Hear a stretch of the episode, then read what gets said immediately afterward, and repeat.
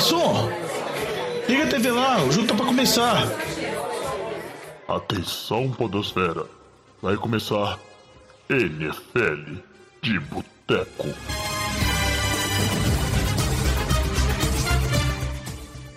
Bem-vindos a mais um NFL de Boteco, seu podcast preferido sobre futebol americano. Eu sou o Thiago de Mello e hoje temos aqui no nosso boteco Vitor Oliveira. Fala, Vitinho.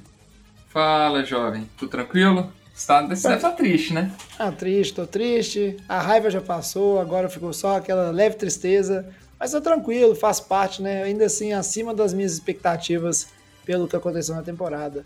Temos hoje também no nosso boteco Antônio Lamba. Ela, você tava sumido, hein, cara? Fala, jovem. Então, voltei aqui, né, pra zoar um pouquinho, aproveitar que seu time perdeu. A fase tá boa. Ó, oh, fase tá boa, fase tá boa, porque vai falar do seu time, pô. pra, te, pra te zoar, essa é a parte Você boa. Treinador? Não, sim, tá momento de reconstrução já. Modo de é. rebuild. Acontece. E fechando a mesa do boteco de hoje, a gente tem Luiz Borges. E aí, Luiz, beleza? Fala, galera. Muito boa noite para todo mundo aí. Tudo tranquilo. Pois é, no programa de hoje não tem muito mistério. A gente está aqui para falar um pouquinho, né, do que aconteceu nas finais de conferência, Super Bowl só daqui a duas semanas. Todo mundo aí saberam, né, que vai ser entre Cincinnati Bengals e Los Angeles Rams. Infelizmente, né, o 49ers não passou e para surpresa de muitos, o Chiefs também não passou. A maioria do boteco aqui estava apostando no Super Bowl entre Rams e Chiefs. E a gente vai comentar, né, o que, que aconteceu para é, essas equipes passarem ou não passarem. Vamos aproveitar também para falar de notícias. A gente teve bastante coisa acontecendo, o Brady aposentando, treinadores sendo contratados. Então vamos comentar um pouquinho disso nesse programa, né? Antes de começar o programa de hoje, só vou pedir aí, né, já que o Diogão não está aí, para o Vitinho falar como é que os nossos ouvintes podem fazer para mandar uma mensagem, seja zoando né, a gente que foi eliminado, seja com sugestões, seja com seu palpite para o Super Bowl. Tudo que quiser mandar aí, quais são os nossos canais, Vitinho? Pode mandar sua mensagem para o arroba NFL de Boteco, Boteco com U, seja no Twitter, Instagram, Facebook, ou manda um e-mail para a gente no nfldeboteco.gmail.com. Isso aí, muito bem. Então agora, sem mais delongas, já vamos seguir aqui para o nosso giro de notícias e comentar de algumas coisas que aconteceram aí de semana passada para cá. Breaking News. E para começar, né, com a notícia, acho que mais esperada, esperada no sentido que estavam todos aí aguardando uma oficialização pelo próprio Tom Brady. A gente passou uma semana de muita especulação, muitos insiders dando como certeza e aparecendo gente falando que não tinha nada certo, mas acabou que o Tom Brady se aposentou, né? Botou textão lá no Twitter hoje, agradecendo muita gente, menos o Patriots, né, Luiz? E aí? O que, que, a gente pode esperar agora, né? É o fim de uma era, o cara aí que provavelmente vai ser detentor de vários recordes que nunca serão batidos enquanto a NFL não chegar a ter 24 jogos por temporada. Mas acabou, né? A era Tom Brady, o Buccaneers aí conseguiu sair com um Super Bowlzinho dessa movimentação. Agora vai ter que correr atrás de quarterback. E não veremos mais né, o Giselo, como muitos chamam carinhosamente aqui no Brasil, jogando. E vou começar pedindo a opinião aí do Luiz, né? Que é grande fã, né? Acho que todo mundo aqui no programa é fã do Tom Brady, mas o Luiz, torcedor dos Patriots, teve aí 20 anos né, de, de torcida e de acompanhar o Brady. É, com certeza, né? É um cara que, tipo assim, trouxe as minhas melhores memórias aí no esporte, os melhores jogos que eu assisti, mais, mais emocionantes e tal. Para mim é um, é um, também um ídolo no esporte, mesmo como atleta, de resiliência, de, de trabalho, de foco. É, eu acho que um cara aí que, que é bem diferente nesse nível, então tem que apreciar mesmo. E, e entendemos totalmente a, a zoeira e o. E, e, vamos dizer assim, muita gente torcendo contra. Eu acho que é, é totalmente normal, porque o time está ganhando sempre e tal, então as rivalidades é normal, mas como atleta e tudo que ele conseguiu, acho que é, é sem dúvida nenhuma, é, pelo menos na posição de quarterback, o maior de todos os tempos e por muitos anos, até sabe quando, ele vai continuar nessa posição. A gente vê o tanto que é difícil, mesmo quarterbacks agora tão é, talentosos, mas ganhar sete vezes Super Bowl e chegar lá todo ano e geralmente sair vencedor é, é complicado, mesmo quando o cara já é um, é um nível diferente. Então, essa parte de liderança, de crescer no momento mais difícil, é, é um negócio meio inigualável em relação à liga e também outros, outros esportes americanos que têm tipos de competição similares, né? É, mas é, eu acho que é um momento emocionante para todo mundo. É, vai fazer falta, ele tá lá, as piadinhas de todo ano, se ele vai aposentar ou se não vai, vovozão e ganhando um monte de, de título, um monte de, de recorde. Então é uma, uma piada a menos, uma diversão a menos para a gente poder curtir na temporada. Mesmo ele saindo do Patriots, ele ainda era uma figura que atraía, me atraía para ver os jogos dos Bucks, que agora voltando a ser um time merda e botando um QB qualquer, a chance de eu assistir vai voltar a ser zero. Mas, num todo, só queria dizer realmente que um grande atleta, foi um, foram 20 anos aí de muitas histórias, e tudo tem que acabar uma hora. É bom que ele saiu aí por cima, saiu aí batendo vários recordes para a idade dele. Eu acho que isso é legal. Não saiu aí tipo Drew Brees, Big Ben, totalmente acabado. Peyton Manning que não conseguia nem lançar uma bola para frente mais. O Drew Brees até nem tanto, né? Ele estava ainda desses três que eu falei menos pior. Mas eu acho que é legal para a história dele ele sair por cima, fazendo um jogo de playoff ali que ele não foi tão bem, mas conseguiu correr atrás e quase conseguiu a virada. É, uma história que a gente conseguiu, teve a honra de assistir aí, de estar tá acompanhando o esporte nesse momento, é muito legal. Ah, já achei que você ia começar a chorar. Quase uma declaração de amor aí. Eu acho que ele tá chorando, ele só segurou mesmo o tom da voz. Segurou, né? Mas o olhinho marejou, né? Encheu de água. Mas tem que concordar, né? O cara jogou muito, o cara fez coisas aí que provavelmente estão sendo batidas, principalmente né, ter vencido sete Super Bowls. E a vitória de um Super Bowl por um time diferente do, do Patriots, né, e um Tampa Bay Buccaneers, e a forma como foi, acho que serviu para tirar várias daquelas dúvidas que o pessoal ficava colocando, ah, mas é o Bill Belichick, os Patriots, ou, ou o Tom Brady, pá, né, tinha aquelas discussões ainda, acho que hoje ele é um atleta incontestável dentro do esporte, e se aposentou, com aquela suspeita, né, a gente discutiu muito no grupo hoje, né, Vitinho, que agradeceu todo mundo do Bucanias lá, mas não abanou muito o rabo pro pessoal do Patriots, não, né?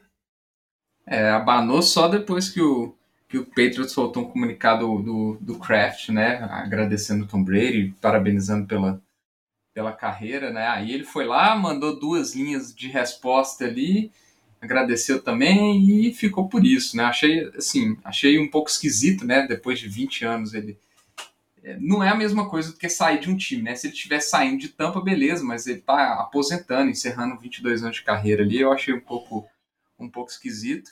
Agora, assim, o motivo claro da aposentadoria do Tom Brady é que o Mahomes não vai para o Super Bowl, né? Então, se assim, ele ficou assim, ah, o Mahomes é, tá tranquilo, meu, meu, meu recorde tá de, sete Super Bowls tá tranquilo, porque se desse Mahomes de novo, né, du duas vezes assim em três, em três anos, aí o cara começava a ficar preocupado, né, mas aí acho que ficou tranquilo depois da derrota pro, pro Joe Burrow, então acho que tá mais sossegado agora. Pois é, Tom Brady aposentou, né, encerrou aí a sua atividade, agora só vai curtir, lançar marca de roupa e tudo, né, o cara tá tranquilo. Outro jogador também, outro quarterback se aposentou nessa última semana, e aí foi até um pouco ofuscado, né, por toda essa expectativa no Tom Brady, mas era mais esperado, né, no caso do Big Ben, que eu tô falando aqui, não existia uma dúvida, todo mundo tava só esperando o comunicado, e veio também, né, entre o nosso último programa e esse, que o Big Ben também se aposentou, e eu achei massa que o Tom Brady deu uma zoada lá no Twitter, falou assim, ó, Parabéns pro Big Ben, dois Super Bowl, botou várias estatísticas dele ali, né? Que a gente não, não, precisa ficar entrando aqui. E com um método diferente do meu, né? Ele não segue o método Tom Brady, é mais um cara assim que machuca ali, porrada dali, põe gelo e bora. Mas teve uma carreira de sucesso o Big Ben à frente dos Steelers, que é agora, né?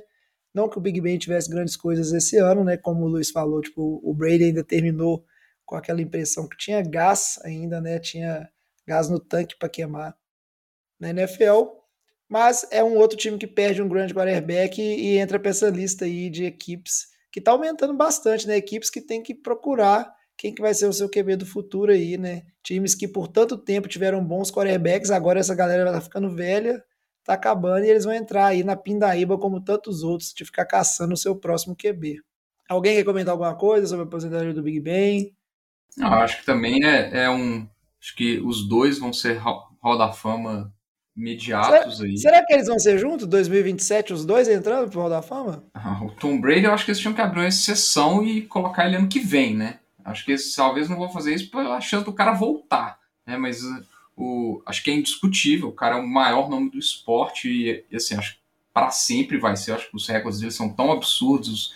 Os, os sete títulos, se a gente pensar que hoje ele tem mais títulos que qualquer franquia da NFL, isso é absurdo a gente pensar nisso. É, ele não tem menor dúvida que na primeira oportunidade ele vai estar lá. O Big Ben também eu acho que é muito provável, pelos dois Super Bowls, pe, é, pelos, pelos recordes de, de, título de divisão norte né, da, da IFC. É, eu acredito que vai ser também. Eu acho que muito provavelmente os dois vão entrar juntos, na minha opinião. É, eu também acho. Eu acho que os dois são first ballot ali. Eles têm realmente essa, essa discussão aí, esse, esse murmurinho, vamos dizer assim, né, de colocar o Brady direto, não esperar os cinco anos, igual aconteceu pelo menos somente uma vez até hoje, né, com o, o Gretzky no, no hockey, que ele também foi indicado logo que ele se aposentou, a única vez que aconteceu para o Hall da Fama do hockey. Mas é, é, uma, não sei se eles vão abrir essa, exceção não. Então é, é, bem provável que os dois entrem em 2027. Eu não vejo o Big Ben também sendo um cara que, que vai passar como snub na primeira, na primeira tentativa dele também não. É, e vai que acontece aí também, né, do Drew Brees, não entra da, na primeira tentativa e entra em 2027, vai ser pai com o Drew Brees, mas a gente pode ter três quarterbacks aí, né, que todo mundo assistiu e gostou, entrando numa mesma turma.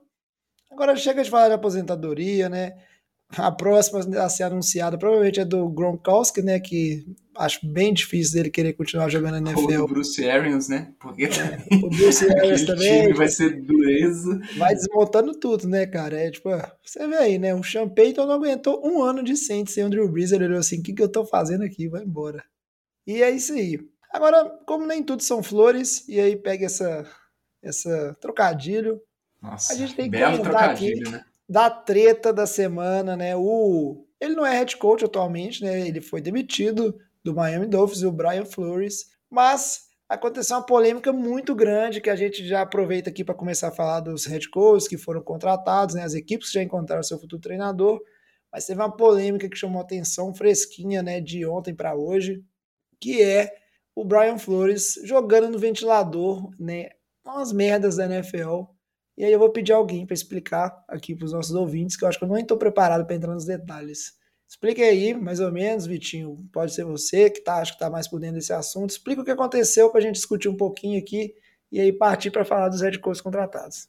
Bom, hoje o Brian Flores entrou com uma ação é, contra a NFL, contra o Giants e contra o Miami Dolphins. É, ele, ele alega basicamente três coisas na, na ação.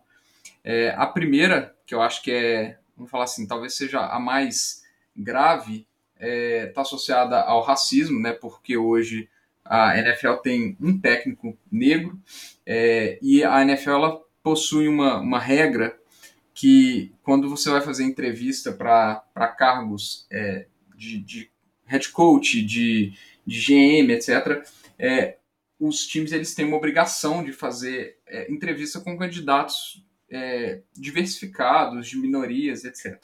Né? É, e o que, que aconteceu foi, o, o, o Brian Flores ele estava na disputa pelo cargo de head coach do Giants, né? É, e o Bill Belichick, com suas fontes tanto em Buffalo quanto nos Giants, é, descobriu que seria o Brian Dable, que seria já o, o, o contratado. É, e ele foi mandar uma mensagem para o Brian Dable, esse é o que tudo indica, né? Ele foi mandar uma mensagem para o Brian Dable parabenizando ele pelo, pela vaga, e acidentalmente ele mandou para o Brian Flores. Ele confundiu os Bryans e mandou uma mensagem para o Brian Flores, é, achando que estava falando com o Brian Dable, parabenizando. Porém, ele mandou essa mensagem quando ainda faltavam três dias para a entrevista do Brian Flores. Ou seja, é uma coisa que muita gente já sabe que acontece na NFL, que muitas dessas entrevistas são fachada, né? Ou seja, o, o, o Giants já tinha definido qual seria o, o, seu head coach e ainda assim tinha uma entrevista de fachada ali com, com o Brian Flores, supostamente para atender os critérios dessa regra de ter que garantir a entrevista de minorias ali, de representantes de minorias nesses cargos. Né? Então, isso aí, é, o Brian Flores entrou isso como uma ação é, por causa do racismo estrutural que existe dentro da NFL, como ele, tá, ele foi prejudicado pra, é, na disputa desse, de, dessa vaga, é, inclusive na mensagem ele mostra entender que ele está realmente é a vaga que ele queria, é a vaga que ele tinha mais interesse, seria a, a como treinador do, do, dos, dos, dos Giants. É, além disso, para piorar, aí ele foi bater agora do lado dos Dolphins, o que explica talvez por que ele, como um treinador aí que desde 2003 conseguiu levar o, o time de Miami a duas temporadas consecutivas de, de vitórias, é, por que, que ele foi demitido, né? Aparentemente em 2019, é, quando o time dos foi a primeira temporada dele em Miami, né? O time de Miami estava aquela draga ainda. É, teoricamente seria uma draga, né? Mas foi até uma boa temporada do, do Brian Flores. O dono dos, do, de Miami chegou. Eu não sei como que ele vai provar isso, tá, gente? Que isso que talvez seja um detalhe, mas ele alega que o dono de Miami oferecia 100 mil dólares para o Brian Flores para cada derrota que Miami, que, que, que, Miami tivesse. Né? A gente sabe que o tanking é, de certa forma, ele existe, né? A gente até, por exemplo, viu o Jaguars essa temporada que foi totalmente o contrário, principalmente naquela última semana, né? Mas a gente sabe que existem episódios de tanking, o, o Suck for Luck é o, acho que é o mais clássico aí, embora Indianapolis até teve uma vitória naquela temporada, mas foi uma temporada ridícula do time de Indianapolis, é, mas nunca a ponto de ter informações desse sentido de pagamentos para se forçar um time a perder partidas. Né? Isso aí vai contra é, fair play esportivo total. E, então, nunca tinha, tinha tido reportes nesse nível. Né? E além disso, dessa questão do, do, do é, de entrega de jogos aí, que na verdade o Brian Flores, pelo, até pelo retrospecto dele, não foi o que aconteceu. Né? Miami não teve o primeiro pique, embora acabou é, pegando o, o Tua. O, o Brian Flores ele afirma que em 2020, na, antes da, do, do período que se pudesse fazer é, conversas com jogadores que seriam free agents, o, o dono ele tentou organizar ali uma, um, um almoço no iate do, do que, no seu iate para que o Brian Flores tentasse recrutar algum QB que agora está surgindo boatos que seria o Tom Brady é, num período que a NFL proíbe de que se tenha esses contatos com, com esses jogadores, né? Então existe um período ali que pode ter essas conversas com, com, com jogadores que serão free agents e aparentemente o, o dono de Miami queria fazer algo é, ilegal ali dentro das regras da, da, da NFL. É, não é citado o nome do Tom Brady no processo, né? Mas é, ele, o, o Brian Flores coloca essas duas questões é, além do problema com o Giants. Né? Então, eu acho que principalmente pelas alegações de racismo estrutural, ali, o racismo bem, é, vamos falar assim, claro, e que acabou sendo mostrado pela mensagem do, do Bill Belichick, é, eu acho que vai dar muito pano para manga. O, amanhã, o, o, o Brian Flores é, ele vai dar uma entrevista junto com seus advogados no, no, no programa na CBS. Então a gente vai, vai escutar a, a, o pronunciamento do Brian Flores. Eu estou bem interessado em ver o que, como que isso vai, vai acontecer. E, e agora a gente tem que ver o que, que vai ser da carreira do Brian Flores, né? Porque ele estava sendo muito cotado, por exemplo, ele era o principal candidato para a vaga de head coach dos Texans na, nas últimas, nos últimos dias, ele estava sendo mais cotado.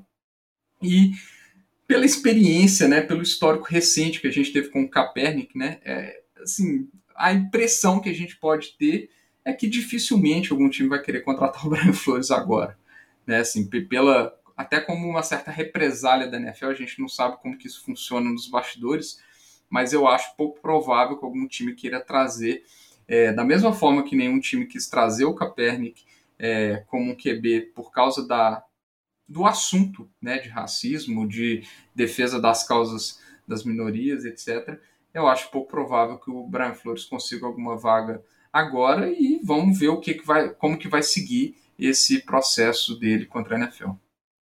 É um assunto muito complexo, muito delicado. Tem muita coisa aí para ser revelada e confirmada ainda. O Brian Flores não, não é, tipo assim, não, nunca pareceu ser um maluco igual o Antônio Brown, então muitas das coisas que ele está alegando e está acusando, eu acredito que ele tenha meios de, de provar e vai dar muito pano para manga. A gente vai acompanhando aí, tanto essa questão de, é, de má conduta do, do dono e de dirigentes do Dolphins, quanto essa questão aí do, é, do Giants e em toda essa parte do racismo estrutural dentro da NFL, assim como a gente tem na nossa sociedade como um todo. É, na verdade, assim, ele está alegando uma discriminação racial, né? Eu falei racismo estrutural, mas é porque a gente sabe que existe esse racismo estrutural dentro da NFL, é, mas a alegação é de discriminação, basicamente. É.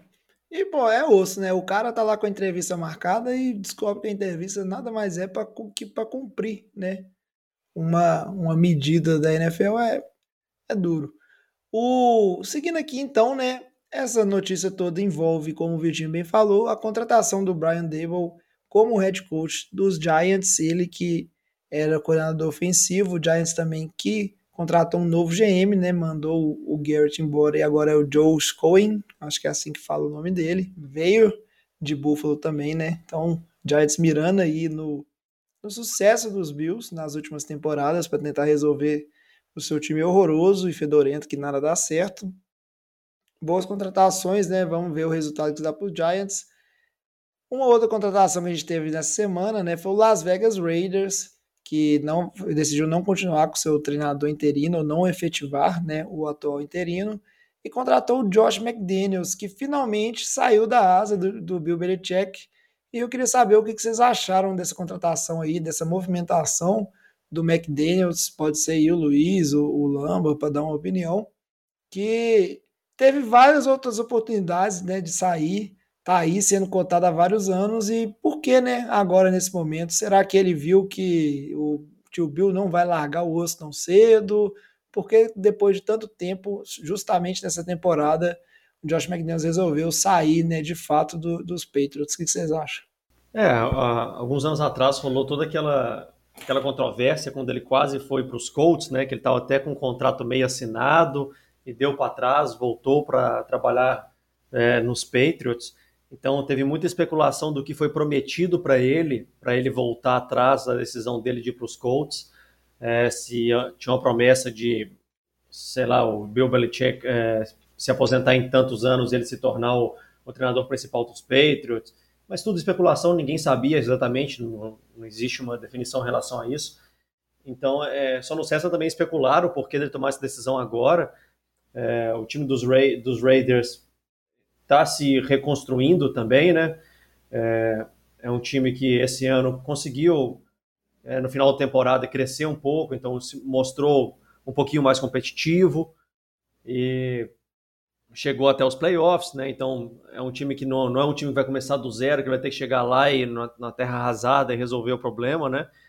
Então eu acho que ele pode realmente visto que o, o, o Bill Belichick talvez esteja com planos de ficar por mais tempo, agora que eles conseguiram trazer o Mac Jones e, e as coisas se reconstruíram mais rápido do que os Patriots mesmo imaginavam, talvez. O Belichick falou assim: ah, não vou passar por uma reestruturação lenta, não, mas já que a reestruturação foi rápida, então eu aceito ficar aqui. Ele pode ter percebido uma coisa desse tipo e falou: não, agora eu vou buscar minha carreira em outro lugar, né? E eu acho que para os Raiders é uma decisão boa. É um cara aí que não se provou como treinador principal ainda, mas foi coordenador ofensivo de vários anos de sucesso dos Patriots. Esse ano, com um QB calouro, ele conseguiu trazer o time a uma performance acima do esperado, organizando bem o jogo corrido, com planos de jogo que estavam coerentes com ter um calouro, coerentes com ter um corpo de receiver fraco. Então, ele é um cara inteligente, é um cara que, que trabalha com Tom Brady muitos anos, Belichick muitos anos, aprendeu muitas coisas. Eu acho que é uma boa decisão dos Raiders e realmente para ele sair, é só especulando que talvez o tio Bill tenha se animado e, e queira ficar lá por mais tempo. É, a gente vai acompanhando. É, acho que o que todo mundo fica mais curioso é para saber se ele vai ter sucesso ou não, porque muita gente sai, né? Muito coordenador sai lá dos Patriots e não é todo mundo que dá certo, né? Vegas que também contratou o Dave Ziegler como general manager, também vem aí, né, do, da escola dos Patriots de futebol americano. E aí, Chicago Bears também fez a sua contratação o Matt Eberflus, que é o coordenador defensivo dos Colts, o que chegou a dar bastante polêmica, né? Porque todo mundo assim quer um coordenador focado, um, um head coach focado em ataque, tem um Justin Fields, e muita gente ficou com o pé atrás com essa questão de ser um cara de defesa, mas me parece uma boa contratação, assim, a defesa dos Colts se mostra bem nos últimos anos e acho que eu não teria nada a criticar, sim, acho que tem que dar uma chance, não sei qual é seria a opinião de você, se alguém é contra isso ou não. É, isso foi realmente muito falado, né? A, a defesa dos Colts não é aquela defesa, é, vamos falar assim, que inova muito. É uma defesa bem, bem sólida, que conseguiu desenvolver bons talentos, né? É uma defesa que nos últimos anos vem de reconstrução, principalmente com, com a chegada do, do Darius Leonard. Mas eu acho que a tentativa de desenvolvimento do, do Justin Fields vai passar pela chegada do, do coordenador ofensivo também que eles trouxeram dos Packers, né? O, o Luke Getz, é, ele que trabalha nos Packers há, há, há, sete anos ali como, como treinador de, de quarterbacks e no, no, na última temporada como coordenador do jogo, do jogo aéreo, né, do, do, do jogo de passes.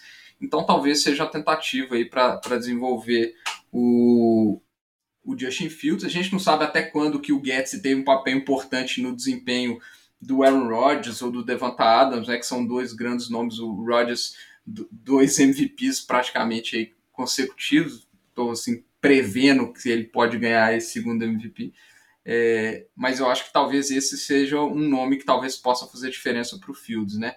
O, o, o Eberflus talvez é, é, mais no sentido de, de manter aquela base histórica de uma bela defesa que é o lado forte do, do time do, de Chicago para não, não perder esse ponto do time. Eu acho que eu vejo mais assim essas contratações do, do, de Chicago. É isso aí. Chicago também está de GM novo, o Ryan Poles, que veio lá do, dos Chiefs. Denver Broncos também encontrou o seu head coach, o Nathaniel Hackett, que veio aí, né, do Green Bay Packers, Packers que saiu fora e aí agora seu coordenador ofensivo está encontrando aí uma oportunidade de ser head coach. E o Vikings que só contratou o seu novo GM, que eu não vou me arriscar a falar o nome aqui, não sei a forma correta de, é, de pronunciar, veio do Browns, mas ainda não tem um head coach. Então, uma semana bem movimentada na parte de contratações. A gente teve aí, né, vários times aí já encontrando o atual head coach. E agora a gente pode falar um pouquinho é, dos times que que estão né, ainda na procura. Mas antes disso, você tem alguma coisa para comentar aí, Vitinho? Não, eu já ia entrar nessa questão que você falou do Vikings, né? É, o Vikings que está sem técnico, mas pá, nas, nas, nos últimos dias o, o que está aparecendo como favorito é o Jim Harbour, né? Fazendo um, um possível retorno aí para para a NFL, ele que, que foi para o time de Michigan, e, e poderia voltar aí como treinador do, dos Vikings. Ele está sendo mais cotado é, para essa vaga aí nos últimos dias. Pois é, e aí fora Vikings, é, o Jim Harbaugh que é uma opção interessante, teve no 49ers, não tem medo de fazer as movimentações necessárias para tentar vencer, né, e montar um time vencedor, pode ser uma volta interessante para a NFL. E aí, fora Vikings, os times que a gente tem aí ainda sem treinador, é o Jacksonville Jaguars, o Miami Dolphins, que a gente comentou um pouquinho mais cedo, né? e o Houston Texans, que estava afim do Brian Flores, mas aí o Vitinho já comentou que agora não, não sabe mais a opção, né? E se, ele, se o time ainda vai bancar contratar o Brian Flores. E o time do Lamba, né? O New Orleans Saints. O que, a gente pode falar um pouco desses times aí? Já tem nomes mais fortes, igual você falou, Vitinho, tipo, ou não? Ainda está uma procura, tem muitos candidatos que, que a gente pode esperar? E aí deixar, obviamente, né, o Lamba, se ele tivesse reconectado, que ele deu uma caída, deu uma voltada aí, falar do Saints, né, já que ele é torcedor, quais são as expectativas dele. É, do, falando dos Jaguars, né, o, alguns dias atrás, vamos falar, são cinco dias, o nome que estava sendo mais cotado era o do Byron Leftwich, é, que está em Tampa, né, porém, aparentemente o Leftwich tem um problema com o GM atual de Tampa, que é o, o Trent Balk, é, ele chegou a pedir para pro, pro, os Jaguars demitir o Balk e contratar o Wilson, que agora eu esqueci de onde que ele é. é. E aí eu acho que isso deu uma esfriada nas conversas e o nome principal que está aparecendo como o favorito para assumir a posição de head coach do, do, time de Jacksonville é o coordenador ofensivo do Rams, o Kevin O'Connell. Acho que ele, ele que está disputando aí a está na frente nessa disputa.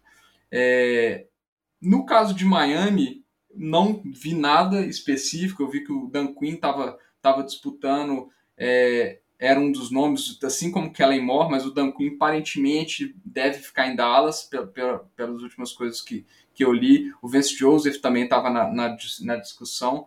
Não sei, ainda não, não, vi nenhum favorito assim mais indicado. E o time de Houston, para mim, é, é, o que está mais, tá mais estranho, porque o time de Houston está publicamente é, anunciando é, até no Instagram quem estão sendo os candidatos que estão sendo entrevistados. Acho que eu nunca tinha visto um time fazer isso. Normalmente vai é, por insiders, né? Às vezes o site da NFL, mas o time em si anunciar eu nunca tinha visto.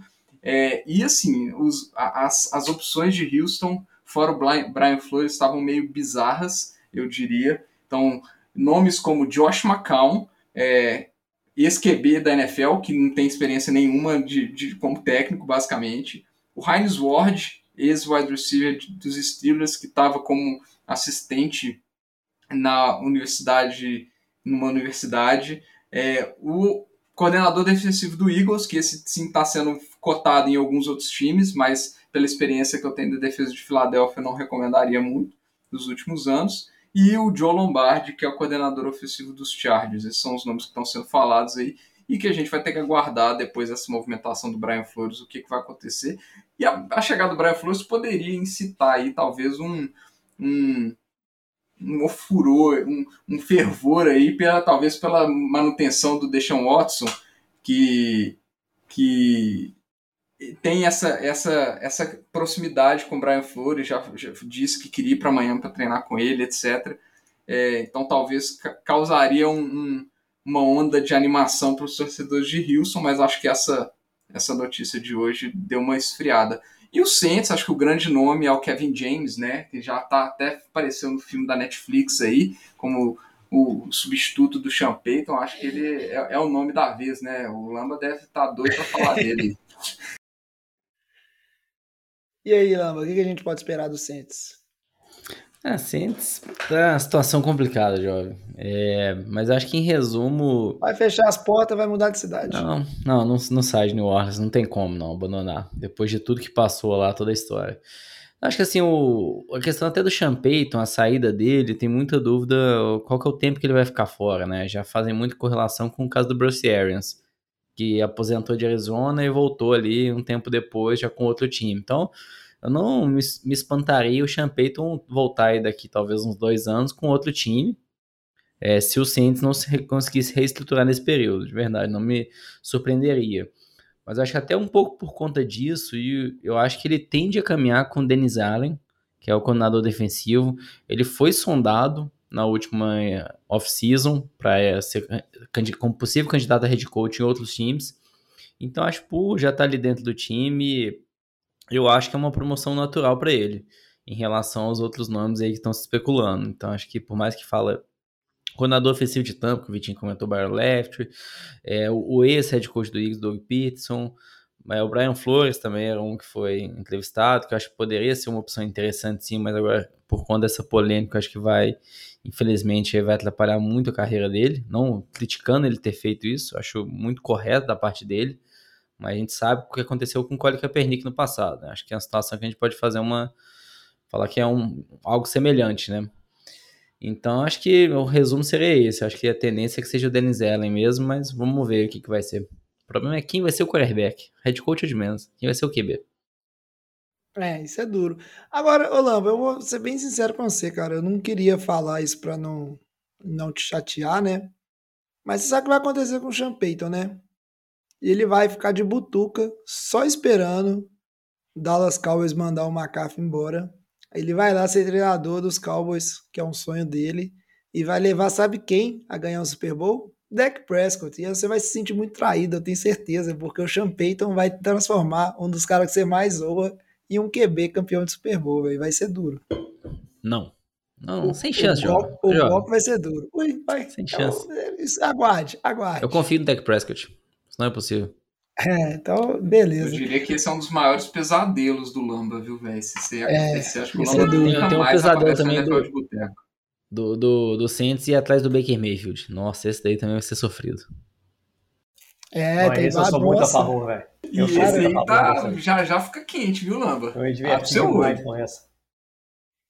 É, Lamba, sei que sem head coach, sem QB, várias coisas ruins podem acontecer com o time. Isso aqui é a verdade, viu? O time que não tem QB, não tem head coach, tá mais sujeito a coisas ruins do que coisas boas. Mas é isso aí, com isso a gente deu uma atualização boa, né, de várias coisas que aconteceram nessa semana. Vamos acompanhar esses times que ainda não têm o seu treinador, se eles contratam ou não. A gente vai chegar aqui para avisar. Vamos para o próximo bloco agora seguir e comentar um pouquinho, né, do que aconteceu nas finais de conferência que formou né, esse Super Bowl, um tanto é, inusitado pelo lado do Bengals, mas muito esperado pelo lado do, do Rams e da equipe né, que esse time formou ao longo da temporada. Esse assunto é bom, hein? Merece mais uma cerveja. Muito esperado do time do Rams, o, o jovem que, tá, que é o, o rei do marreco aqui, falando que era muito esperado, ô jovem? Você quer enganar Ué. quem? Ué, Mas é marreco, não deixou de ser marreco, não, porque ganhou ué, uma. ué, mas ganhou. uma.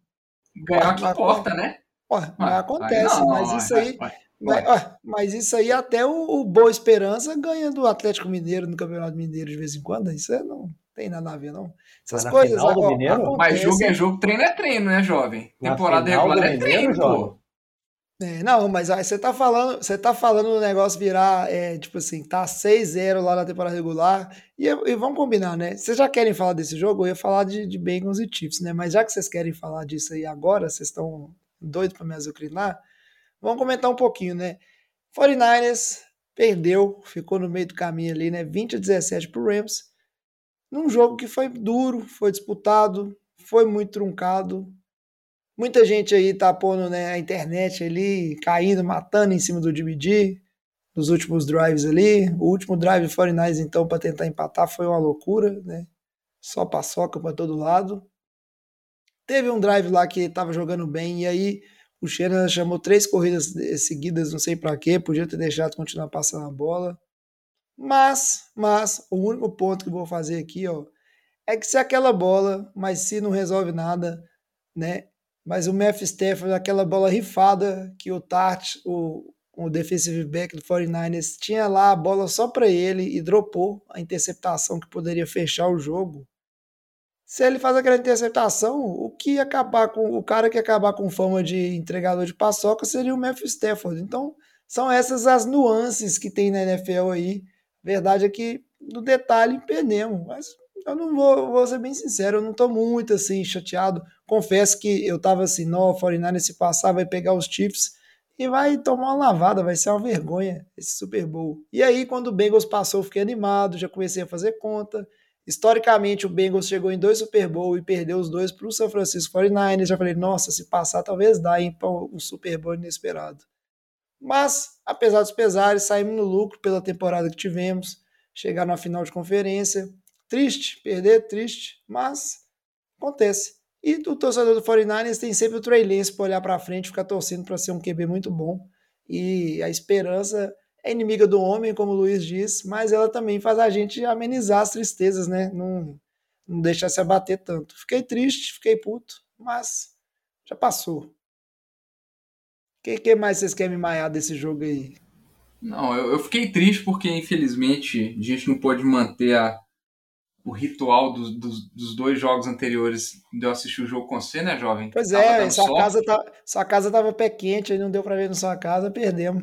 E mas assim, eu, eu, concordo com você que eu acho que aquele lance ele é um lance capital, a interceptação dropada. Agora a gente que a gente tem que deixar de passar um pouco o pano na cabeça do, do, do, do Shanahan, não tem não? Porque eu acho que tem, tem umas chamadas do Shanahan, é, assim como o McVeigh também teve umas chamadas horrorosas na, na, na partida, principalmente no quarto, no quarto, no quarto período. É, o Shanahan tem umas chamadas às vezes conservadoras, é, teoricamente conservadoras, outras, inclusive no penúltimo drive, foram três passes tentados seguidos, inclusive um dos screen pass horroroso que ele estava tentando. É, assim, umas chamadas bem questionáveis. Assim, não dá na hora decisiva ter um, um que é hora que você usar seu playbook, você vai ficar com chamadinha de, de screen pass, assim, cara, isso para mim é, é, é, inaceitável, sabe? Você não quer usar os seus suas principais armas, um, um pelo meio com o Samuel que funcionou no primeiro no, no, no, no primeiro TD do time, é, fazer alguma coisa diferente, não, ficou tentando screen pass, uns passos pro, pro Jennings, nossa, a jogada pro Jennings foi horrorosa para mim, é, não sei, cara, o, o Shanahan, para mim, conseguiu levar o time bem a, a, além do que se esperava, mas acho que deixou a desejar, principalmente quando, quando precisava. É, cara, eu acho que é uma coisa que tem que ficar de olho. Óbvio, né? Não estamos aqui para crucificar ninguém. Ah, pá, o cara não foi perfeito nas chamadas. Aí isso acontece com vários é, treinadores. Mas também não dá para ficar achando que o cara é o, né? É o bambambam bam, bam, e vai acertar sempre no que tá fazendo. Mas incomoda, eu como torcedor dos 49ers, tem algumas coisas que acontecem que me incomodam. O exemplo que eu cito é esse, é porque tem hora que parece que você não aproveita o momento da partida, ou você joga mais para não perder do que para ganhar. E aí, ah, o problema é o quê? Falta confiança no dividir, e aí por isso estamos sendo conservador? Beleza, cara, então vamos resolver isso aí. Então que seja o Trey Lance, e espero que esteja tudo sendo trabalhado para o Trey Lance ser o cara que vai, né, é, abrir esse playbook, esse leque de fato, para nos jogos mais difíceis você conseguir ainda sair com a vitória, porque o que me incomodou foi igual esse lance, se eu não me engano foi no final do terceiro é, período, o 49 estava marchando bem no campo, era um drive duro, o Dimidi estava jogando bem nesse drive, acertando a maioria dos passes que tentou, e aí o time correu três seguidas, três jogadas seguidas, né? Teve uma corrida com o fullback eh, nesse meio termo. Não é porque estava, tipo assim, chegou numa segunda para um e aí tentou correr duas. E me incomodou bastante, que era aquilo, tipo assim, chamadas ruins. Isso aconteceu várias vezes no jogo também. E foi um problema. É, eu ainda estou feliz com o Shanahan. Tenho, por mim, eu espero que ele fique vários anos no 49ers aí mas é, é, um ponto, né, que você tem que, pô, o que que limita, né, essas chamadas? Ah, é, é o ego, que às vezes o cara quer fazer as corridas lá, que ele pôs os esquemas e tal, ou não, é falta de confiança no quarterback, são coisas que tem que ser pensado assim, porque esse jogo e alguns outros a gente tem a sensação que as chamadas, elas são meio conservadoras, ou falta um pouco arriscar, e a gente precisa entender por quê. Ô, Joga, aí, você, sabe, você sabe a verdade. É, é o de medir. Assim, é, é, claro que a limitação é ele. A limitação aí não é por conta de, do Shanahan, não. Acho que não tem essa. De verdade, acho que não tem nem um pouco dessa dúvida. É, a gente viu na época lá que o, o time do Falcons foi pro, pro Super Bowl.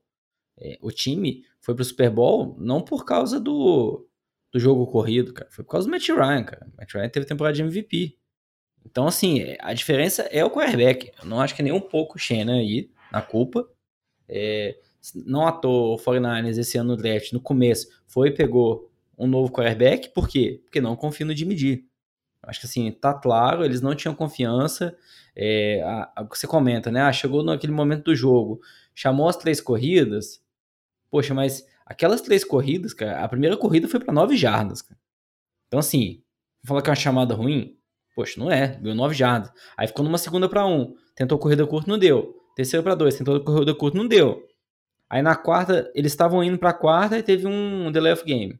Não sei se tentaram, se era fake só. Então, assim, não sei se foi chamada errada também, cara. É, assim, acho que é muito fácil classificar depois.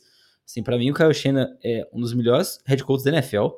Mentes ofensivas, talvez seja melhor. O que ele faz com esse time do 49ers, cara? Esse ataque com o Jimmy G. Assim, de verdade, cara. Tem muito quarterback pior de medir? Tem. O que o Saints está tendo no elenco é sofrível, mas o Jimmy G limita o seu time sem dúvida alguma. É, e o Shannon não tem confiança nele e não vai confiar.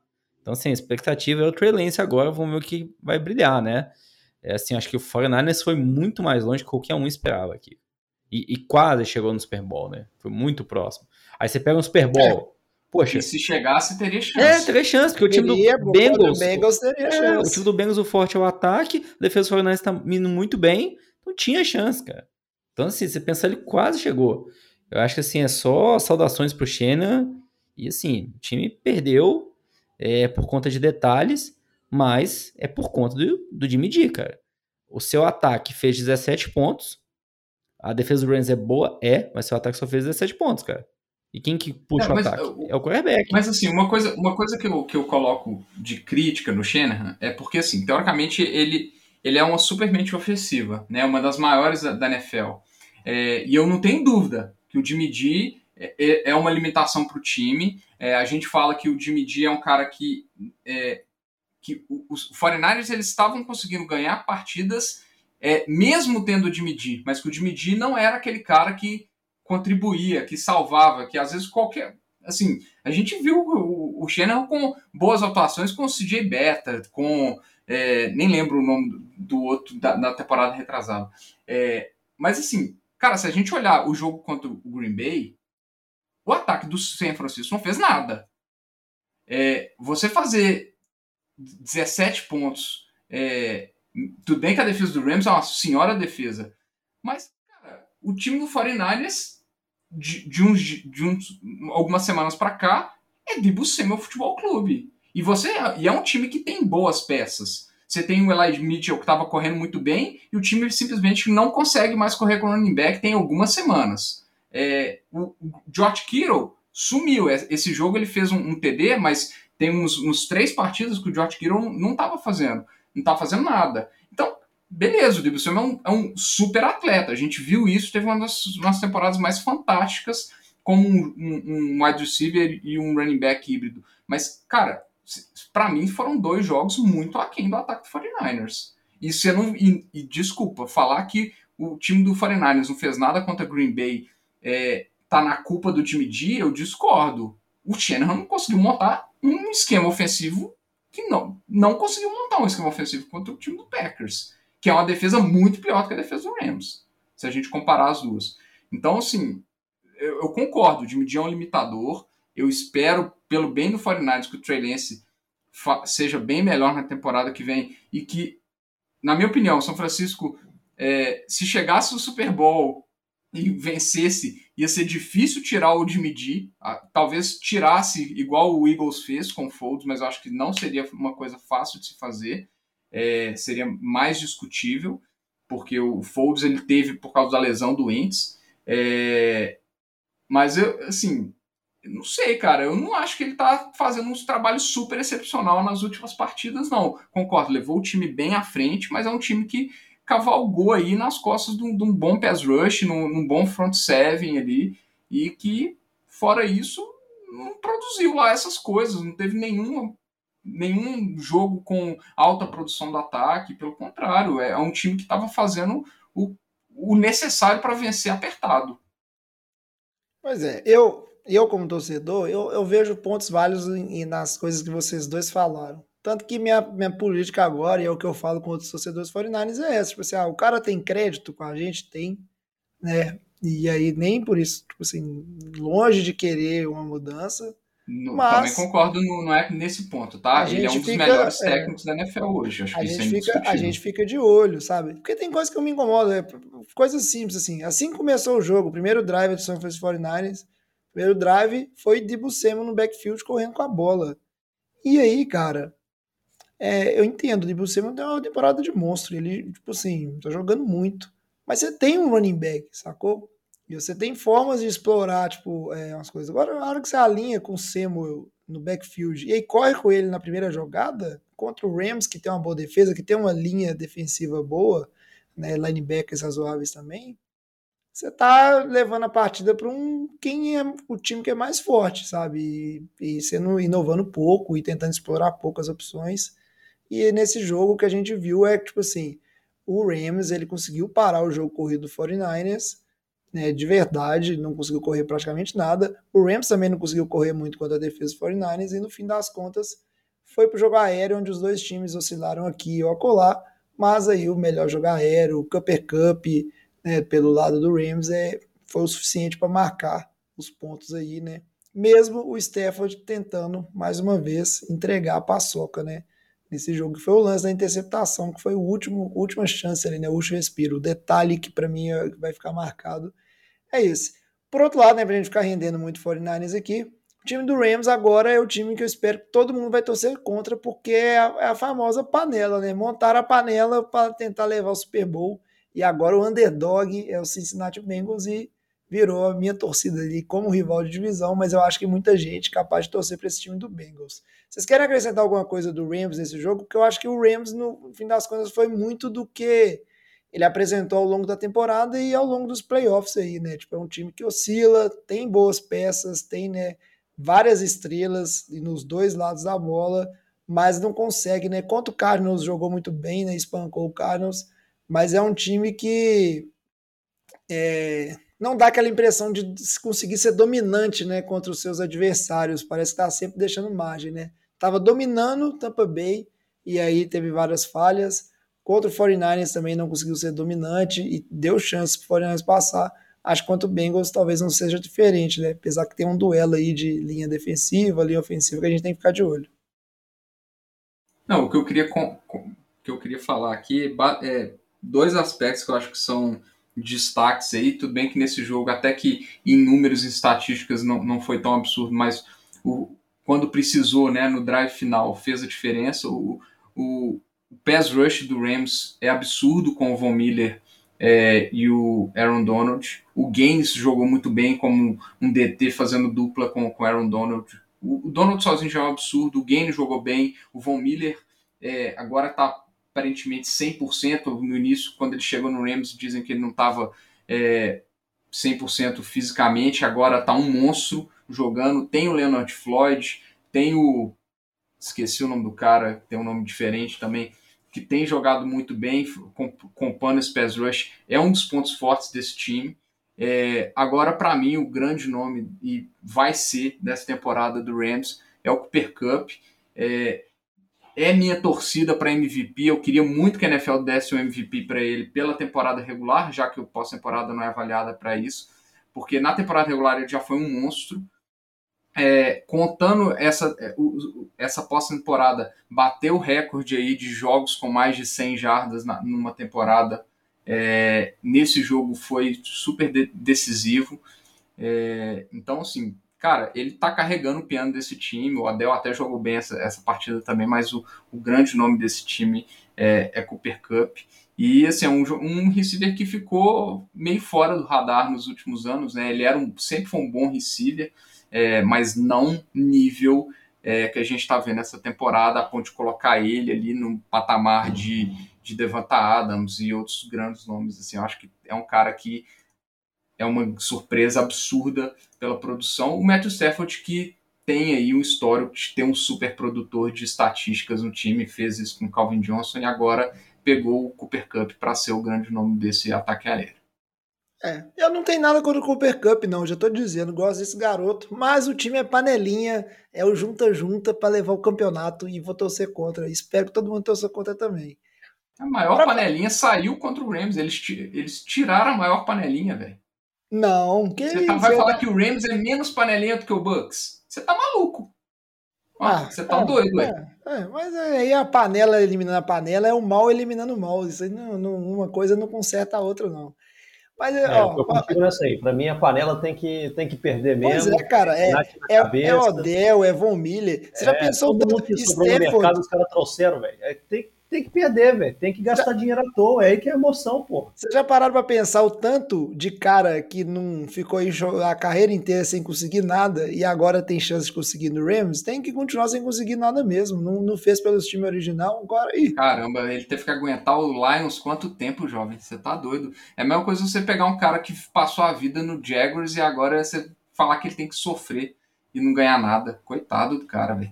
Não, mas não sei, não sei o que ele fez pra merecer. Também, então, só pensar elas por elas também, só. O povo do é. Cincinnati também não ganha nada nunca, então... Não sei que fez merecer, mas enfim, a gente vai poder discutir muito isso no próximo programa, né? Sobre o duelo Super Bowl. Vamos falar um pouquinho do outro jogo, que aí eu quero ver quem que vai me explicar, porque o jogo foi muito bom, mas é, a gente tipo assim, teve aquela questão do Rams que continuou pontuando, pontuou muito contra o Tampa e depois parou. O que a gente viu na vitória do Bengals, né, 27 a 24, foi um time do Chiefs que começou muito bem, abrindo vantagens e de repente parou de funcionar no ataque, deu chances do Bengals não só empatar, como conseguir a virada num field goal. E acho que de ambos os jogos, né? Muita gente apostava no Rams, mas eu acho que menos gente ainda do que pessoas que apostavam na vitória do 49ers apostavam numa possível vitória do Bengals. E acho que foi a, a grande reviravolta dessas finais de conferências foi a vitória do Bengals chegando no Super Bowl aí, né? Quem diria, depois de tanto tempo fora dos playoffs, depois de conseguir sua primeira vitória aí depois de muitos anos, agora aí tá chegando a um Super Bowl, né? Que ano pro Bengals e pro Joe Burrow aí, né? Pra essa franquia que, tem, que jornada nos playoffs. Acho que a maior surpresa dos playoffs é o Bengals no Super Bowl. E tá aí com chances, né? Não vamos bater o martelo aí, mas bem interessante. Eu queria saber, assim, o que aconteceu nesse jogo aí, só pra gente se situar. Porque eu não esperava, mas o time Mahomes e companhia estavam voando, pararam de funcionar. E o Bengals castiga, viu? Não é um time que deixa barato quanto o ataque adversário para de pontuar, não. Não, realmente foi, for, for, foram dois tempos totalmente diferentes, né? O primeiro tempo só deu Kansas City, Kansas City abriu uma, uma belíssima vantagem. É, quando acabou o primeiro tempo, estava 21 a 10, é, sendo que em um momento do jogo, acho que, acho que chegou a estar tá 21 a 3, se eu não me engano. É, 21 a 3, né, diferente de 18 pontos, o Mahomes nunca tinha entregado uma partida que ele estava liderando por mais de 15 pontos. Foi a primeira derrota dele. É, e isso aconteceu porque chegou o segundo tempo, o ataque dos Chiefs parou, é, a defesa do Bengals começou a conseguir pressionar bastante o Mahomes, mesmo às vezes ele tendo estava tendo muito tempo no pocket, a secundária conseguiu ter uma atuação muito boa. Teve jogadas que o Mahomes ficou com a bola na mão mais de 7 segundos com a bola na mão e a secundária é, segurando e ocupando todos os espaços. Bates teve uma, mais uma partida muito boa, ele está jogando muito bem nesses playoffs. Tá, acho que está sendo o grande nome dessa secundária. É, e simplesmente conseguiram parar o ataque de, de Kansas City por completo. É, foram fazer um field goal no final do jogo é, para levar o, o, o jogo para overtime. E aí chegou no overtime, o Mahomes, é, numa infelicidade ali, o pessoal ficou brincando que ele gastou 13 segundos para virar o jogo contra o Bills, chegou nesse overtime e precisou de 13 segundos para sofrer uma interceptação. É, num passe ali, um passe longo, num jogo, uma jogada bem disputada, a bola, bola sobrou ali para o jogador da secundária dos Bengals, foi interceptado, e aí é, o Joe Burrow, que já estava vindo quente, com a boa corrida também do Mixon no, no overtime, conseguiu pôr o, McPherson, que, putz, acho que eu nunca vi uma temporada tão absurda de um kicker calouro é, igual do McPherson. Garantiu mais um field goal ali para levar o Bengals para a vitória, né? Eu, assim, o que, que dá para a gente tirar de, de conclusão desse jogo? Primeiro que o Mahomes, na minha opinião, a gente já viu isso na, ao longo da temporada. Ele é o cara que tem muito talento, mas ele não é mais imbatível. Acho que as defesas começaram a entender como marcar o Mahomes. A gente viu muitos Bengals jogando com os dois safeties recuados, o que tá, no, na segunda metade do jogo funcionou muito bem. É, e que o Joe Burrow ele é um QB de muito, muita personalidade é um dos melhores quarterbacks jogando sob pressão. É, mesmo depois daquela partida que ele sofreu nove sacks contra, contra Tennessee e ele ainda conseguiu levar o time para a vitória, foi mais um jogo que ele conseguiu jogar muito bem sob pressão. É, o que às vezes até brinca, né? Pô, se tivesse pego o Penicil, nem jogaria tão bem assim mesmo, mesmo se tivesse o, o, o Jamar Chase, né? Porque ele realmente está jogando absurdamente sob pressão. Ele é o novo Aaron Rodgers sem uma perna, tá, jovem? Então, o Joe Burrow sem, sem offensive line é, é o novo Aaron Rodgers sem uma perna, cara. Acho que é isso que a gente menino pode é bom, tirar. O menino é muito bom. O cara é muito bom mesmo. Tem muita personalidade, seja no óculos, seja dentro de, na, nas entrevistas coletivas, sendo, seja dentro de campo. E, cara, tá funcionando, né? Com, com o T. Higgins, com o Jamar Chase, funciona. É, tem a bolinha de segurança ali do back shoulder do Jamar Chase, que nessa partida usaram numa conversão de dois pontos que foi fundamental no terceiro quarto. Então, assim, é uma dupla que vai dar trabalho, é aquilo que a gente falava, era um ataque muito jovem. Eu, particularmente, não esperava ver esse funcionando tão bem assim na primeira temporada é, do Jamar Chase. É, e, cara, se continuar assim, é um ataque que só vai dar mais trabalho. Se eles melhorarem um pouquinho mais a defesa, que tem jogado bem nessa, nessa playoffs, e a linha ofensiva, esse time pode ser um time que, que vai começar a dar muito trabalho, tanto na divisão como na, na conferência, nos anos por vir. Porque se a gente olhar as, as armas ofensivas, né, o, o Burrow, os wide receivers e o Joe Mixon são jogadores muito jovens. Né? É só manter o Joe Burrow saudável que é um time que vai dar muita alegria para o torcedor de Cincinnati. E ainda tem também bons tight né? Eu acho um time com, com um plantel realmente montado para ter sucesso nos próximos anos. É, é, é legal de assistir, o povo jovem mostrando ali um futebol americano consistente, igual eles mostraram. Tiveram alguns jogos ruins na temporada, altos e baixos, com certeza, mas teve a consistência de um ataque é, conseguir produzir muitos pontos. E é interessante a gente ver nesse jogo como que a, a NFL é muito de momento, né, de confiança de cada time.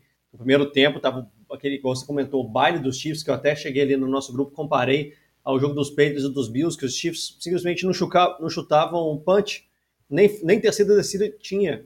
Acabou o, o segundo quarto, o Chiefs, a gente tinha três terceiras descidas, cara. Ou seja, estava fácil, porque terceira descida mostra que você está tendo dificuldade de alcançar o first down, e não estava tendo nenhuma. Então, e depois do segundo tempo, a defesa se organizou e o ataque do, dos Bengals, que eu vi que estava conseguindo jogar, mas você não é muito peso e muita responsabilidade para o ataque resolver quando a sua defesa toma touchdown em todas as campanhas, sem conseguir nem forçar a terceira descida para tomar um tempo maior e tal. Então, a partir do momento que a defesa deu um tempinho a mais, o ataque realmente conseguiu se mostrar que não foi mal no primeiro tempo, mas também não, não conseguiu brilhar por conta disso, né? Isso é, é interessante na NFL, mas é um time que é, pode sofrer muito em relação a no Super Bowl, em relação à sua linha ofensiva contra a linha defensiva dos Rams. Mas isso a gente vai falar um pouquinho mais é, na semana que vem. Eu só queria comentar que agora com a Anitta torcendo pro, pro, pro Cincinnati, o momento é real, hein? Eu acho que agora vai. Agora tá namorando o Tyler Boyd. Namorando não, né? Ela, ela comentou claramente que ele, da cidade de Cincinnati, ele é o homem dela, que ela tem um, um, um, namorado em cada cidade que ela visita, de acordo com ela. Ela fez uma entrevista ontem no Jimmy Fallon, para quem não viu. E ela falou: Não, tem um monte de namorado em cada cidade, eu viajo muito, né? Rio pra caralho lá. E falou: Ó, em Cincinnati eu tô namorando um cara do time. Aí depois o povo entrou no Instagram dela lá, descobriu que ela é o Tyler Boyd. E falou assim: Ó, pode anotar para botar seu dinheiro inteiro aí, Jimmy, que o Cincinnati vai ser campeão. Então ela já está dando até dicas de apostas. Para quem não tem mais o, um ídolo no esporte aí, a Anitta está tá se tornando a nossa embaixadora da NFL. Quem diria, hein? É isso aí, a Anitta tá em todas, não, não perde uma. É, mas é, então fica assim, né?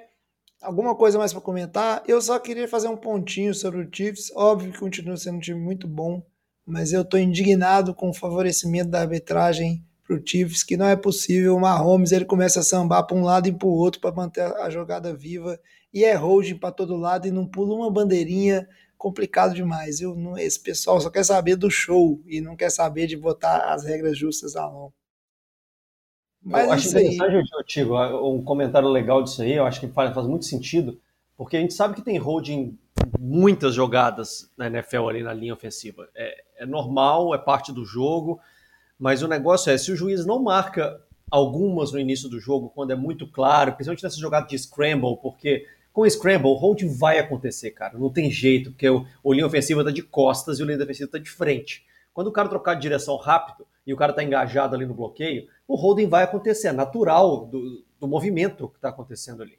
Então, se o juiz não marca alguns para poder deixar a linha ofensiva um pouquinho menos confortável com fazer o que eles querem, o jogo fica muito complicado de se gerir, né? É igual no futebol, ali, fazendo comparação, pô, o volante vai lá toda jogada, ele, o cara vai receber a bola de costas, ele vai lá e dá um chute no tornozelo e faz aquela faltinha boba no meio de campo. Ninguém joga. Toda vez é faltinha. Se o deu um cartão amarelo, acabou. Então, é aquele negócio, o jogo fica mais franco. Ele não vai marcar tudo, porque não tem jeito, tem holding tudo quanto é lado, mas se ele não marcar algumas nessas jogadas de scramble, essas, esses times com quarterbacks móveis é muito confortável para a linha ofensiva. E incomoda de assistir. Eu concordo com você. Me incomoda profundamente também. É, eu fico bravo. O Vitinho comentou dessas jogadas. Ah, o Mahomes com 7 segundos com a bola na mão. Pô, cara, mas tinha umas que era claro, ele ia para um lado e aí era holding para todo lado, ia para o outro. Mas méritos assim da defesa do, do Bengals e da secundária que conseguiu prolongar e jogar muito bem. É isso aí, o confronto está definido. Cincinnati Bengals contra Los Angeles Rams. É bem interessante, pouco esperado que seria esse o confronto do Super Bowl e a gente fala um pouquinho mais a semana que vem. Vamos agora para o nosso bloco de encerramento, porque tudo que é bom tem que acabar, mas e o programa está ficando um pouquinho longo, então já vai chegar na hora da gente finalizar por aqui. Ô galera, nós estamos fechando a cozinha, vocês vão querer mais alguma coisa? Antes de encerrar o programa de hoje, aproveitar só que estamos todos aqui para fazer uma breve rodada, cada um de nós aqui falar né, um, um, time que foi uma grande decepção dessa temporada, já que agora esses dois que estão no Super Bowl, a gente não pode falar que foi decepção nunca, né? Chegaram lá, mas aquele momento franco, assim, né? De falar de equipes que deixaram a desejar na temporada, nos playoffs como um todo. Vamos começar aqui pelo Vitinho. Vitinho, fala aí um time que te decepcionou essa temporada. Ah, para mim acho que é impossível não falar em Cleveland Browns. É, para mim começou a temporada como um dos grandes favoritos da da AFC Norte, é, um dos falava assim um dos melhores plantéis aí da, da da NFL como um todo. Então assim grandes nomes, né? Começou a temporada com com, com Adele, com Nick Chubb, com Miles Garrett, com é, o Denzel Ward. Então, assim, bons nomes em todas as posições. É, alguns jogadores jovens, recém-draftados aí, é, que estavam jogando bem. E o time totalmente desandou aí, principalmente pela atuação do Baker Mayfield, seja é, porque ele realmente é um cara ruim como quarterback, seja porque ele estava com com a lesão no, no ombro, que, que acho que até vai ter que fazer cirurgia, que não é o ombro que lança a bola, mas ainda assim é uma lesão que incomoda. É, foi para mim a grande decepção, né? Não ter conseguido nem chegar no, no, no, nos playoffs, nem chegar na última rodada com chance de classificação. Para mim, a grande decepção dessa temporada é, é o Cleveland Browns. E você, Lamba, qual que é o time aí eu sei, eu sei que você quer falar Saints, mas você não vai ter coragem. Então, qual que é o segundo time que mais te decepcionou nessa temporada? O Saints, é, a gente esperava o que aconteceu esse ano, então não foi uma decepção. Poxa, tem que falar do Dallas Cowboys. Assim, um time aí que tinha muita expectativa para esse ano, esperava aí que Dak Prescott fosse brilhar dentro de campo, candidato a MVP, e não veio, né, o que a gente esperava. O time aí até conseguiu classificar os playoffs, ganhou a divisão, uma divisão mais fácil, mas chegou ali e perdeu logo no início. Dak Prescott não vai ser MVP, então acho que assim, foi uma tremenda decepção esse ano, muito crítico essa notícia.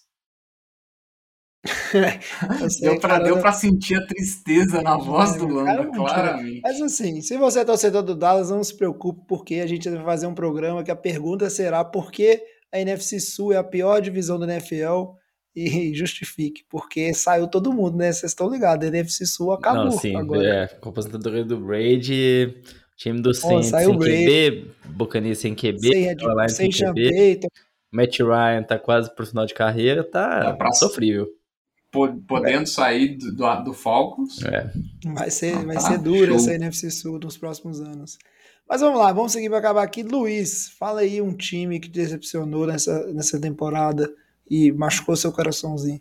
É, eu acho que vocês já comentaram da, da maioria deles. Eu vou, eu vou comentar um que no início da temporada eu não considero ele uma decepção a temporada toda, mas depois, ao caminhar da temporada, ele se tornou uma grande decepção mais para o final, que foi o Indianapolis Colts, né? Um time que cresceu muito na temporada, tem um jogador cotado a MVP, cotado a jogador ofensivo do ano no Jonathan Taylor, e estava jogando bem, estava ganhando de bons times e chegou nas duas últimas rodadas e entregou, espalhou a paçoca, estava garantido nos playoffs, era muito melhor do que os times que classificaram para os playoffs, era melhor do que o Patriots, era melhor do que o Raiders, é, era melhor, qual foi o time que passou? Entrou, passou outro time ruim aí que eu nem lembro agora, mas enfim. Os Steelers. Os Steelers, nossa, muito melhor que os Steelers. Então, perderam ali para os Raiders um 23 a 20 que não, não deveriam ter perdido. E mesmo assim chegaram na última rodada dependendo deles e perderam para o Jaguars, cara, que estavam disputando a primeira pick do draft, que não tinham nenhuma vontade de ganhar aquele jogo. Então, sinceramente, cara, é, é muito decepcionante para a torcida, então, depois de ver que o time estava se organizando e com certeza ia ser um wildcard duro de bater, o time falar, fazer aquela palhaçada nas últimas rodadas. Então, já que eu não tenho alguém para falar desde o início, que já falaram do Cleveland, já falaram do Dallas, eu vou deixar o meu para os Colts aí do metade para frente. Mas aí, para fechar aqui, um time que me decepcionou bastante, várias vezes ao longo da temporada, no final também, foi Los Angeles Chargers, né, que porra, todo mundo aí gosta de ver o, o Herbert jogar, é um time que tinha várias expectativas, oscilou a temporada inteira, e o Chargers junto com o Staley, o head coach, com o Analytics, que tá me dando raiva esse negócio de Analytics também na NFL, e tentar a quarta adesiva, é um, é um time que na temporada anterior, várias vezes ficou naquela que ah, entregava o jogo, abria vantagem, mas não conseguia segurar e sempre perdia por uma posse de bola. Nessa temporada parecia melhor e está perdendo assim nas próprias decisões. Era uma equipe que podia ter levado a própria divisão, perdeu vários jogos por decisões ruins e, pô, e eu passei foi raiva e decepção de ver um QB tão bom como o Justin Herbert não chegar aos playoffs, né? Tinha chance aí, enquanto a gente estava vendo o Joe Burrow brilhando, né, e levando essa equipe, a gente tem aquela sensação de que gostinho amargo do Justin Herbert ainda não não poder ter ido ali brilhar, né, no, nos playoffs e alegrar todos nós com um bom futebol americano, né, e boas jogadas. É um time que tá me decepcionando, eu tô meio pondo na conta do head coach aí algumas coisas que aconteceram e espero bem mais na temporada que vem, porque desperdício, desperdício, como o Luiz falou aí, ó, Steelers, etc, desperdício um time desse né, não conseguir chegar nos playoffs e não conseguir entregar. É, se você tá triste, imagina o Diogão, hein? É isso que eu ia e falar. Representou bem a decepção, a, decepção, a decepção é. do Diogão. Tá, tá bem representado. Tá bem representado, é. sem dúvida. Ficou chateado. Vamos ver, vamos ver a temporada que vem, o que, que esses times aí vão fazer. O Lamba que não espera que o Dallas Cowboys faça nada, mas eu já tô avisando, o Sean Payton no Dallas Cowboys vai levar o Dak Prescott a ganhar aí um Super Bowl e a gente vai ter que ver o que, que o Lamba vai falar. Para encerrar o programa de hoje, vou só pedir o Vitinho para lembrar aqui quais são os contatos, Vitinho, que o pessoal pode mandar mensagem para o NFL de Boteco. Manda sua mensagem aqui de compaixão ao Tigo pro arroba NFL de Boteco, Boteco com U, seja no Instagram, no Twitter ou no Facebook, ou então pode mandar aquele textão, né, chorando, ou mostrando por que, que o Tigo tem que ter esperanças pro ano que vem. Por que, que eu me deixa? É, pro nfldeboteco.gmail.com Pô, tio, não, claro que é você. você. Você é a cara, a voz desse podcast. O não, cara que tem que... carisma aqui claro dentro. Depois do Diogão, obviamente, né? Mas. E do Lamba, é... que é o, o, cara que tem mais fãs e haters no NFL. Não, mas o Lamba é porque o Lamba é, ele, é, ele é o. Ele polariza, né? Ele polariza, né? Exatamente. Poxa, eu, eu, eu elogiei hoje o Deck Prescott, não? Claramente, né, Lamba? Claramente, Claramente, com muito cinismo e sarcasmo. Pois é. Mas é isso aí, ó. E eu não preciso de compaixão de ninguém, não. Já falei, tô bem. Fiquei triste só na hora. Agora é Trey Lance na cabeça e mirar no ano que vem. Focando todas as minhas energias contra o Rams aí. Essa panelinha que não merece ganhar nada. Esse monte de aproveitador aí. Sangsu, Godel também virou as costas pro time dele. Stafford, que não ficou lá no Rams, abandonou os fãs e a franquia. Essa turma aí não merece, não. Mas é isso aí. A gente vai falar mais de Super Bowl no programa que vem, né? Vamos falar de NFL Honors. A gente volta então em uma semana. Vamos ficando por aqui. Muito obrigado, Vitinho, Lamba, Luiz, pelo programa de hoje. Aos vocês, nossos ouvintes aí, que forem torcedores de Chiefs e Rams, parabéns pelos seus times chegando ao Super Bowl. Ao resto, agora é só pensar na temporada que vem e os ter Chiefs esperança. não chegou não, foi os Bengals. Tá? Isso, tá? é, o, o, o Rams e o Bengals, né? Eu tô fazendo confusão. Vocês me irritam e eu paro de dar conta de prestar atenção no que eu tô falando. Compaixão. Que compaixão? A gente fica por aqui, ó. Traz a saideira, fecha a conta, passa a régua e até semana que vem. Valeu, galera. Boa noite. Valeu. Valeu.